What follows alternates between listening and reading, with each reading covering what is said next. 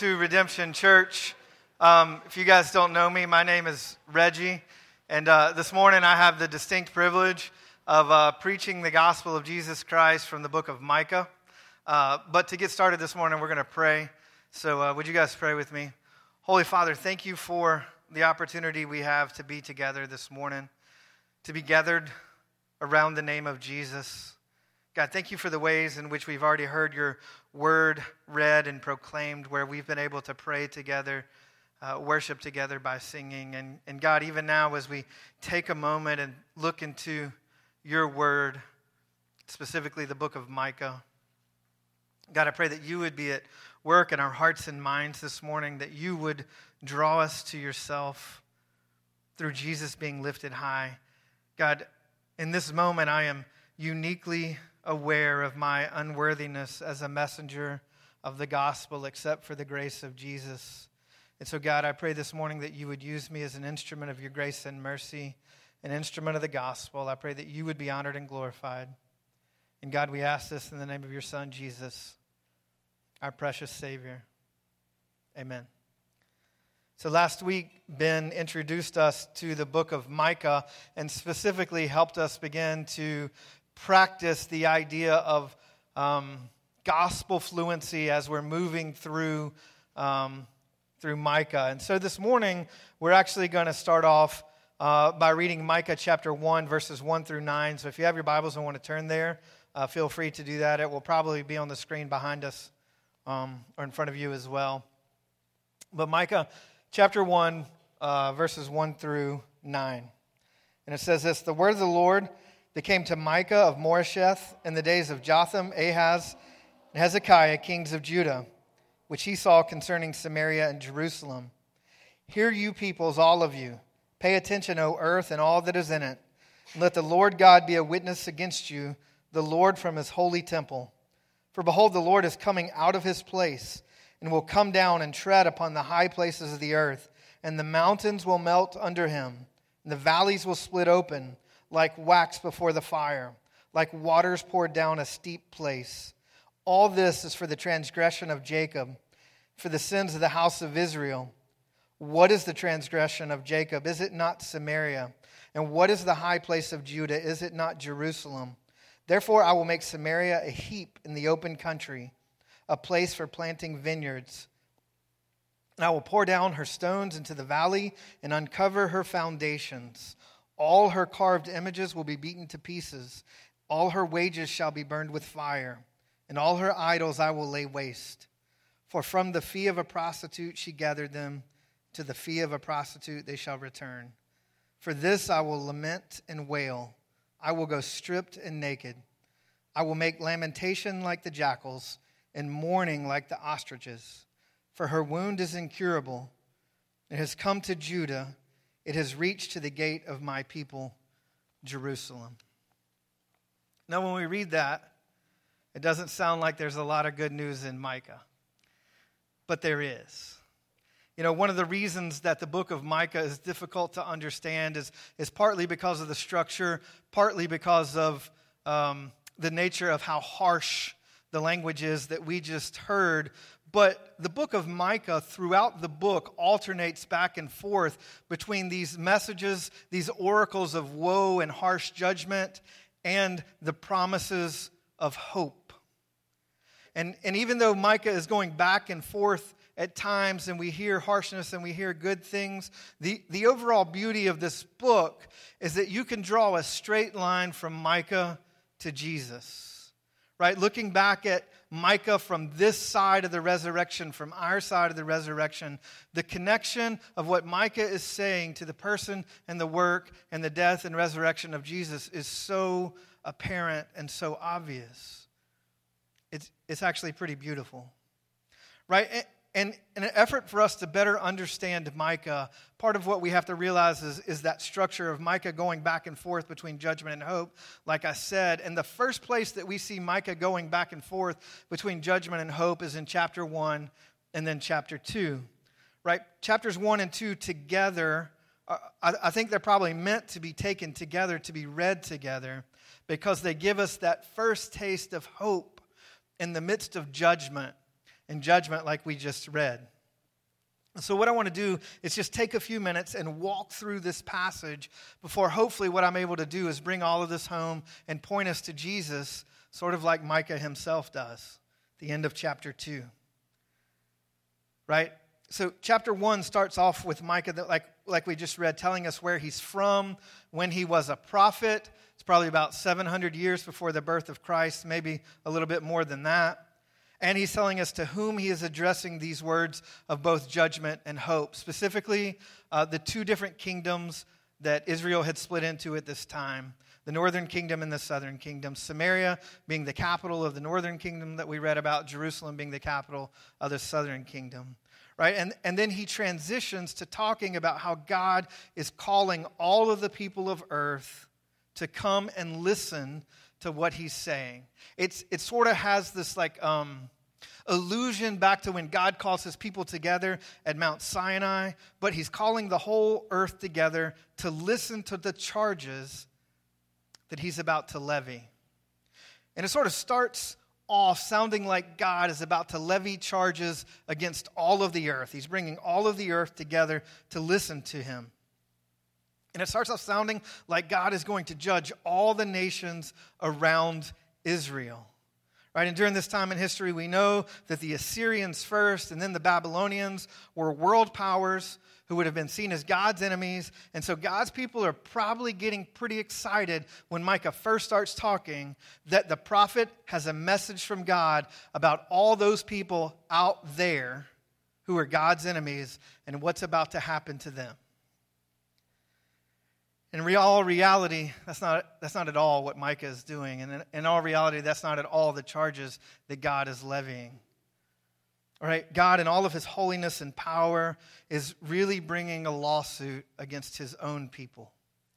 Verse 5 says this All this is for the transgression of Jacob and for the sins of the house of Israel. What is the transgression of Jacob? Is it not Samaria? And what is the high place of Judah? Is it not Jerusalem? Right? And if you jump down to verse 7, he goes on in verse 7 to talk about carved images and idols. And that's the leading charge of Micah against God's people. It's the charge of idolatry, and specifically idolatry in the high places. Specifically, he calls uh, Samaria and Jerusalem the high places. They're, like I said, the capital cities, the place of religious rituals in the place where God's people are no longer living in the way that God has called them to live and worshiping God in the way that God has called them to worship. Right? The, the charge that Micah levies is a charge of unfaithfulness. It's a charge of breaking the first commandment to have no other gods. It's a charge of worshiping that which is not worthy of worshiping. It's a charge of being like a husband who is unfaithful to his wife with prostitutes. And that's literally the language that Micah uses there. Right? But, but don't miss the fact that Micah's charge against these people would have been somewhat shocking, considering that these people were probably expecting God to condemn those, to condemn those people out there and not the people in here. It's very much like what happens after David rapes Bathsheba and murders her husband. The prophet Nathan comes to David and tells him the story of a rich man who has plenty of sheep, plenty of livestock, and yet he has a house guest. And so the rich man goes and steals the sole lamb of a poor man, a lamb that was actually a family pet to the poor man, and he kills that pet and serves it to his house guest as dinner. And so when David hears about this injustice, this is his response. Then David's anger was greatly kindled against the man, and he said to Nathan, As the Lord lives, the man who has done this deserves to die. He shall restore the lamb fourfold because he did this thing and because he had no pity. Nathan turns it around and says to David, You are this man. You are this man right? What Nathan did to David was a wake up call, it was a slap in the face. It was intended to be a call to repentance, to make him wake up to the reality of his own sin. And that's what Micah is doing. Micah is talking to God's people, wanting them to wake up to the reality of their sin, the reality of the ways that they have been idolatrous, the, the reality of the ways that they have acted unjustly, the reality of the ways that they are not living as though God intended them to live. And that's exactly what Micah wants to see happen. Micah wants to see repentance. He wants to see them turn in faith.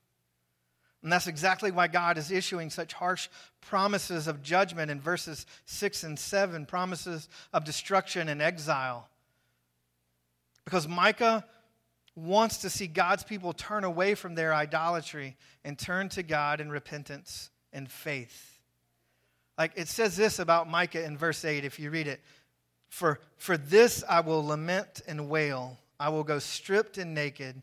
I will make lamentation like the jackals and mourning like the ostriches. That's pretty unusual language. Mourning like jackals, making lamentation like jackals, mourning like ostriches. I don't know what sounds ostriches make, but it's a pretty unusual thing to say. But it's striking because it probably describes the sort of behavior that would happen during public mourning, right? During a public funeral. It's like a public mourning rite. And that's how Micah feels about this message that he's been sent to proclaim. The message that Israel and Judah will be ravished and destroyed because of their idolatry, right? He grieves. His heart is breaking because of the judgment that is coming on his people right? Because the message here is that God takes sin seriously, and idolatry is not okay. And God is going to deal with the sin of his people. And there's no glee in this message from Micah. There's no, there's no glee at all. It's a message of doom. And so for Micah, there's heartache. And I wish that I, and I wish that we as a church I wish that we as a church in this nation would grieve over the sin and idolatry and injustice of our world in the same way that Micah is grieving over the sin and the idolatry of these people. Like, have you ever grieved over something in that way to where it hurts and to where you want to see the world change, where you want to see things be different? I, I remember when I was around five or six years old it's one of my earliest memories, actually. But my grandfather, who was such a huge presence in my family, like grandfathers often are, um, died, passed away from cancer. And my family wasn't really a church going family. And uh, uh, my parents did send me to vacation Bible school. We did go to church at Christmas and Easter and things like this when I was growing up. But, but I can remember as a young boy praying after my grandfather died that God would raise my grandfather from the dead. Like I had heard about God raising Jesus from the dead, so I couldn't understand why God wouldn't raise my grandfather from the dead. Obviously, I, I didn't really know what I was asking God, but I did know that I missed my grandfather. I did know that I was grieving. I did know that it hurt that my grandfather was gone and things were not like they were supposed to be. And I was sad. And for me, it was one of my first introductions to how broken and messed up our world is. Right? And Micah, in understanding how messed up the idolatry of the people around him is, and recognizing how harsh the judgment of God is about to be, Micah grieves and Micah hurts. Right, church, may we be more like Micah in grieving the brokenness in our own midst, the brokenness in our world, the brokenness in our city, rather than just pointing it out and condemning it and complaining about it? Why would we not want the world to know that God will one day redeem all the brokenness? And our grief and lamentation is one way that we are joining in what God is doing to express that there is hope and that there is redemption that's coming. Church, I wish that we would grieve like Micah grieved over the brokenness in our midst and the brokenness in our world. If you move on and look at verses 10 through 15, we got some really interesting things going on here in this passage. I'm not going to read them all. Um, But verses 10 through 15 in the original Hebrew are puns. So they are not meant to be funny, but Micah intends them to warn the cities of the coming judgment, the judgment that's coming their way. I, I, I, won't read them all because I really want to get to verse 16, because verse 16 is very much like verse 8 and Micah's call to repentance. But let me just give you an example of the puns. In verse 10, we read this in English. It says, Tell it not in Gath, weep not at all. In Beth Le'ephra, roll yourselves in the dust. In the Hebrew, it sounds more like this, even though it's not the same um, you know, alphabet, not the same language. But in Hebrew, it sounds like, don't tell it at Tear Town, tear not at all, grovel in the dust at Dust Town. So, like I said, they're puns. The names of these towns, like Gath and Beth Ephra, sound like the other Hebrew words that Micah is using a word for tell, a word for dust, and things like this. And he's not trying to be funny, what he's trying to say, I think, is that even the very names of your homes and towns are a kind of prophecy of the doom coming against you because of your idolatry. He goes on in verse 16 to say this Make yourselves bald and cut off your hair for the children of your delight. Make yourselves as bald as the eagle, for they shall go from you into exile. Right, and Micah is once again actually talking about funeral rites. He's talking about public mourning, and he's saying, I'm weeping and grieving for you, and I want you to join me in that weeping and mourning and grieving. I want you to join me in mourning over sin. Because if you don't mourn over your sin, if you don't respond in grief and lament and repentance, then you will be left to mourn instead in the wake of judgment. Right? Micah is saying, mourn now or mourn later. Mourn now over your sin, mourn now over the judgment that's coming your way, or mourn now over your sin and repentance. Mourn later when judgment falls, judgment from which there will be no rescue, or mourn over your sin and turn in repentance and faith to God. I think that's what Micah is trying to communicate here. If we move forward to Micah chapter 2, I'm going to read just the first three verses here because it pretty much epitomizes where idolatry always leads. Listen to it. Woe to those who devise wickedness and work evil on their beds. When the morning dawns, they perform it because it is in the power of their hand. They covet fields and seize them, and houses and take them away. They oppress a man in his house, a man in his inheritance. Therefore, thus says the Lord Behold, against this family I am devising disaster, from which you cannot remove your necks, and you shall not walk haughtily, for it will be a time of disaster. Right? If we just look at these verses for a moment, what we see is that there were people in Micah's community, God's people, God's people, who spent their nights inventing new ways to prey upon the weak. And when day dawned, they put their schemes into effect simply because they had the power to do it. They followed through on their wicked schemes in order to willingly disenfranchise and hurt others for their own benefit, out of their own greed and covetousness. Right? And notice, take note in verse 2 that the oppression here is economic in its character. He's talking about what we would call ruthless and predatory business practices driven by their covetousness. It says they covet fields and seize them. Do you know the story of King Ahab and Naboth from 1 Kings chapter 21? Do you know the story? King Ahab had a uh, palace, and right outside of his palace, there was a vineyard that belonged to Naboth. It was a great vineyard. It was an inheritance to Naboth's family. And because it was right outside of his palace, King Ahab wanted this vineyard for a vegetable garden. That's what 1 Kings 21 says. So Ahab goes to Naboth and says, I want your vineyard, give it to me. I'll pay you for it, or I'll trade you another vineyard or other land for your vineyard. And Naboth says, Absolutely not. this vineyard is an inheritance from my family, and I'm not going to give it up. And so Ahab, like a good king does, he goes inside and he lays down on his bed and he turns away from everybody and he starts whining. And he gets really sudden, sullen and he won't talk to anybody and he won't eat and he acts like a child because he can't have this vineyard that he wants. And so his wife comes in and she helps him to devise a scheme where Naboth is eventually accused of blasphemy, stoned because of that blasphemy against that supposed blasphemy against God and against the king.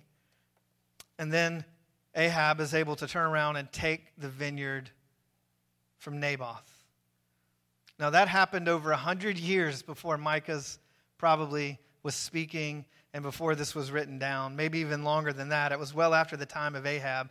But God's people are still doing the same things they're coveting and they're taking. The powerful were preying upon the weak, so that they took away the inheritance of the poor.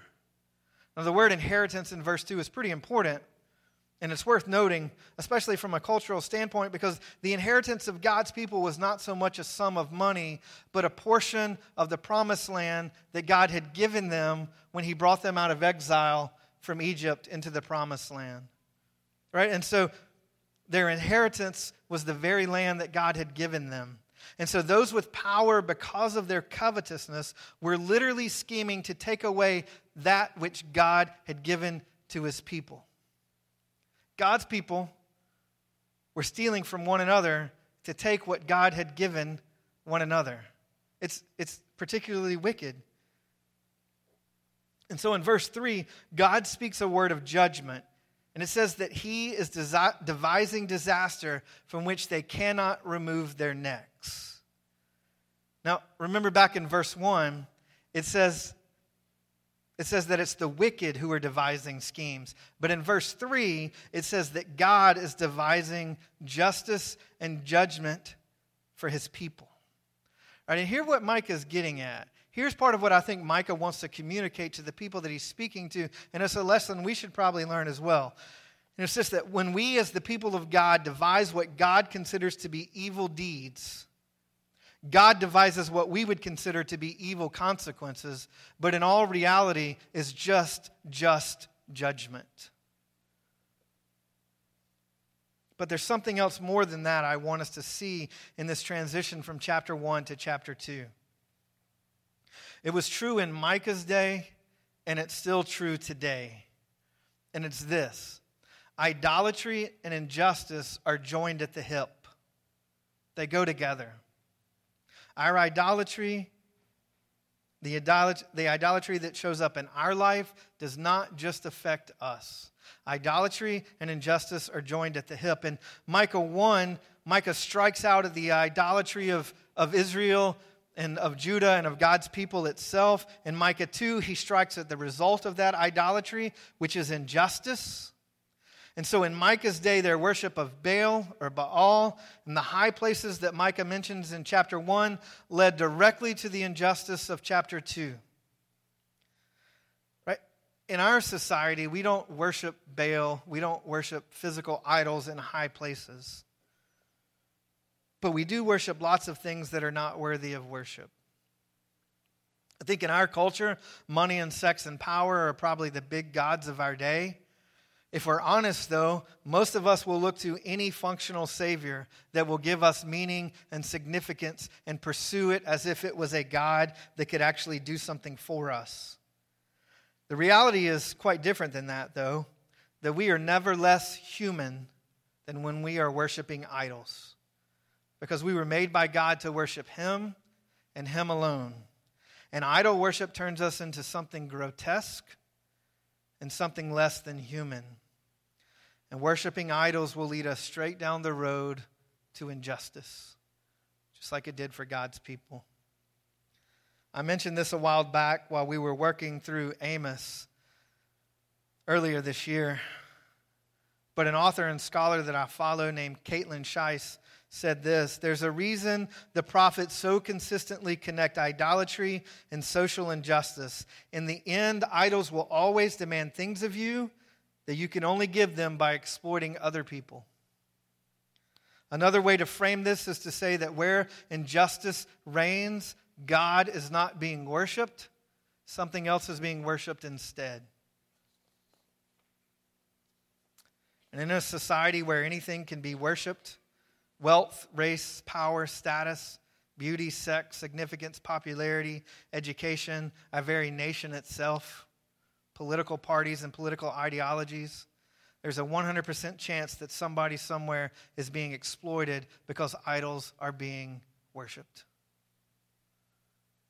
The first couple of chapters of Micah, we actually see the good news that God is coming in power to ruin the oppressive idolatry that God's people have chased after. We see that God is just and will discipline his people and all who act unjustly. But that's good news. That's good news. If we get to Micah chapter 3, which we'll look at next week, there's actually a place where Micah says that it's in your exile that you're going to be redeemed. It's in your discipline, when God is disciplining you and God is acting against our idolatry and our injustice, that there's redemption. We see that God is just and will discipline his people and all who act unjustly. And that's good news because God acts for justice and God acts to not be second to any false God that we would worship in his place.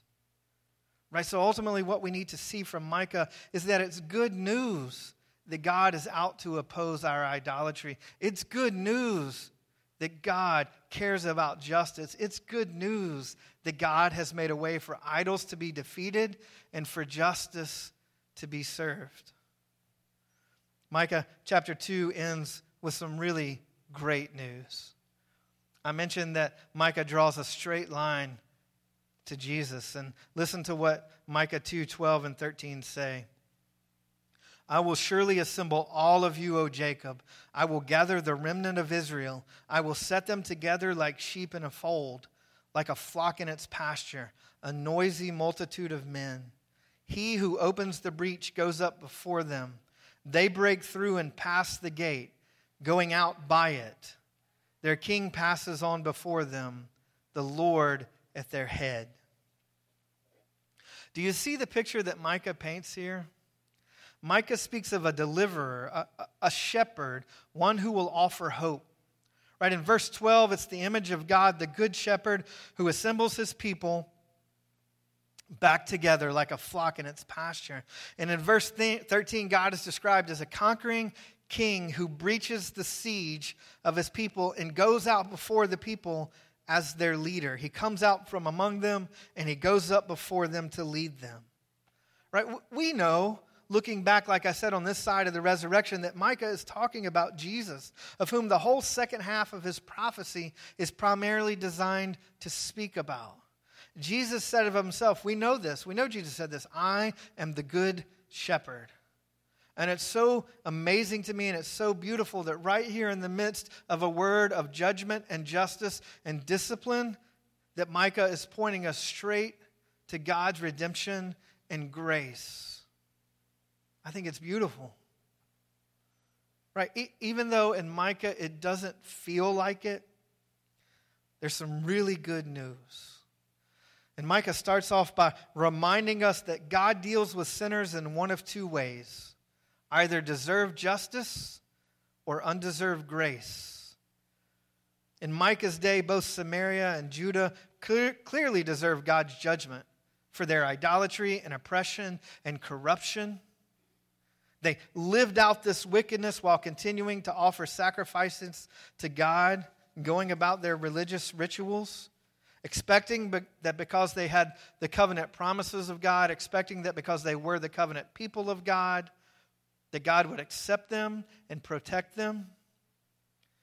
But in his great grace, God sent the prophet Micah to confront their sin and to call them to repentance.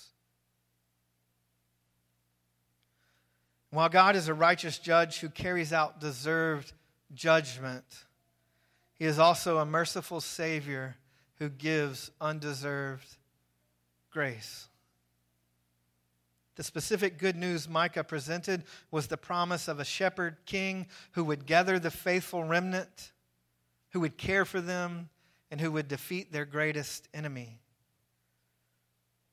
But as we talk about deserved justice, as we talk about undeserved grace, let's be reminded that from the moment of his very first breath, Jesus marched towards the cross because God is unwilling to compromise his justice in order to deliver his grace. On the cross, as Jesus is paying our debt, God did not close his eyes to our myriad violations of his just requirements in order to extend grace. God is a perfectly holy God, and he can't even consider putting up with that which is unjust and unrighteous.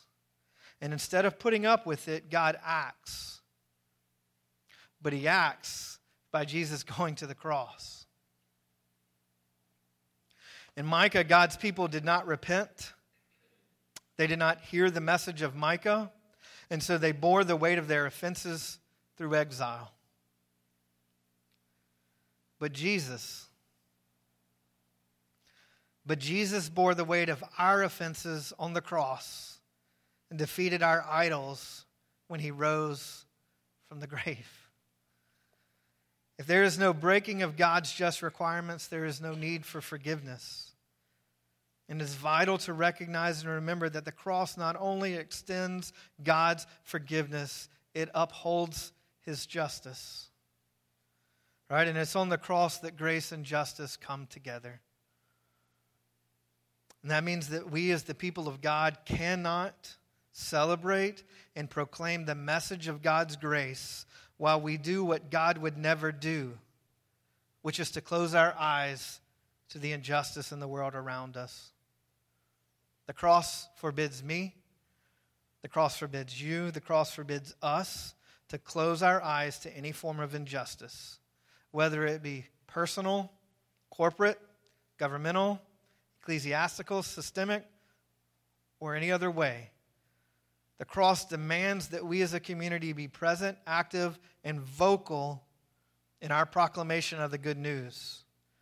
The good news of God's grace is that grace and justice come together on the cross.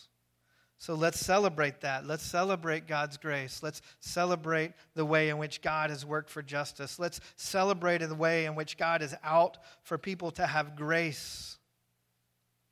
Let's work for justice. Let's extend the good news of Jesus that grace and justice have met together on the cross, both verbally and indeed, as we make the real Jesus known.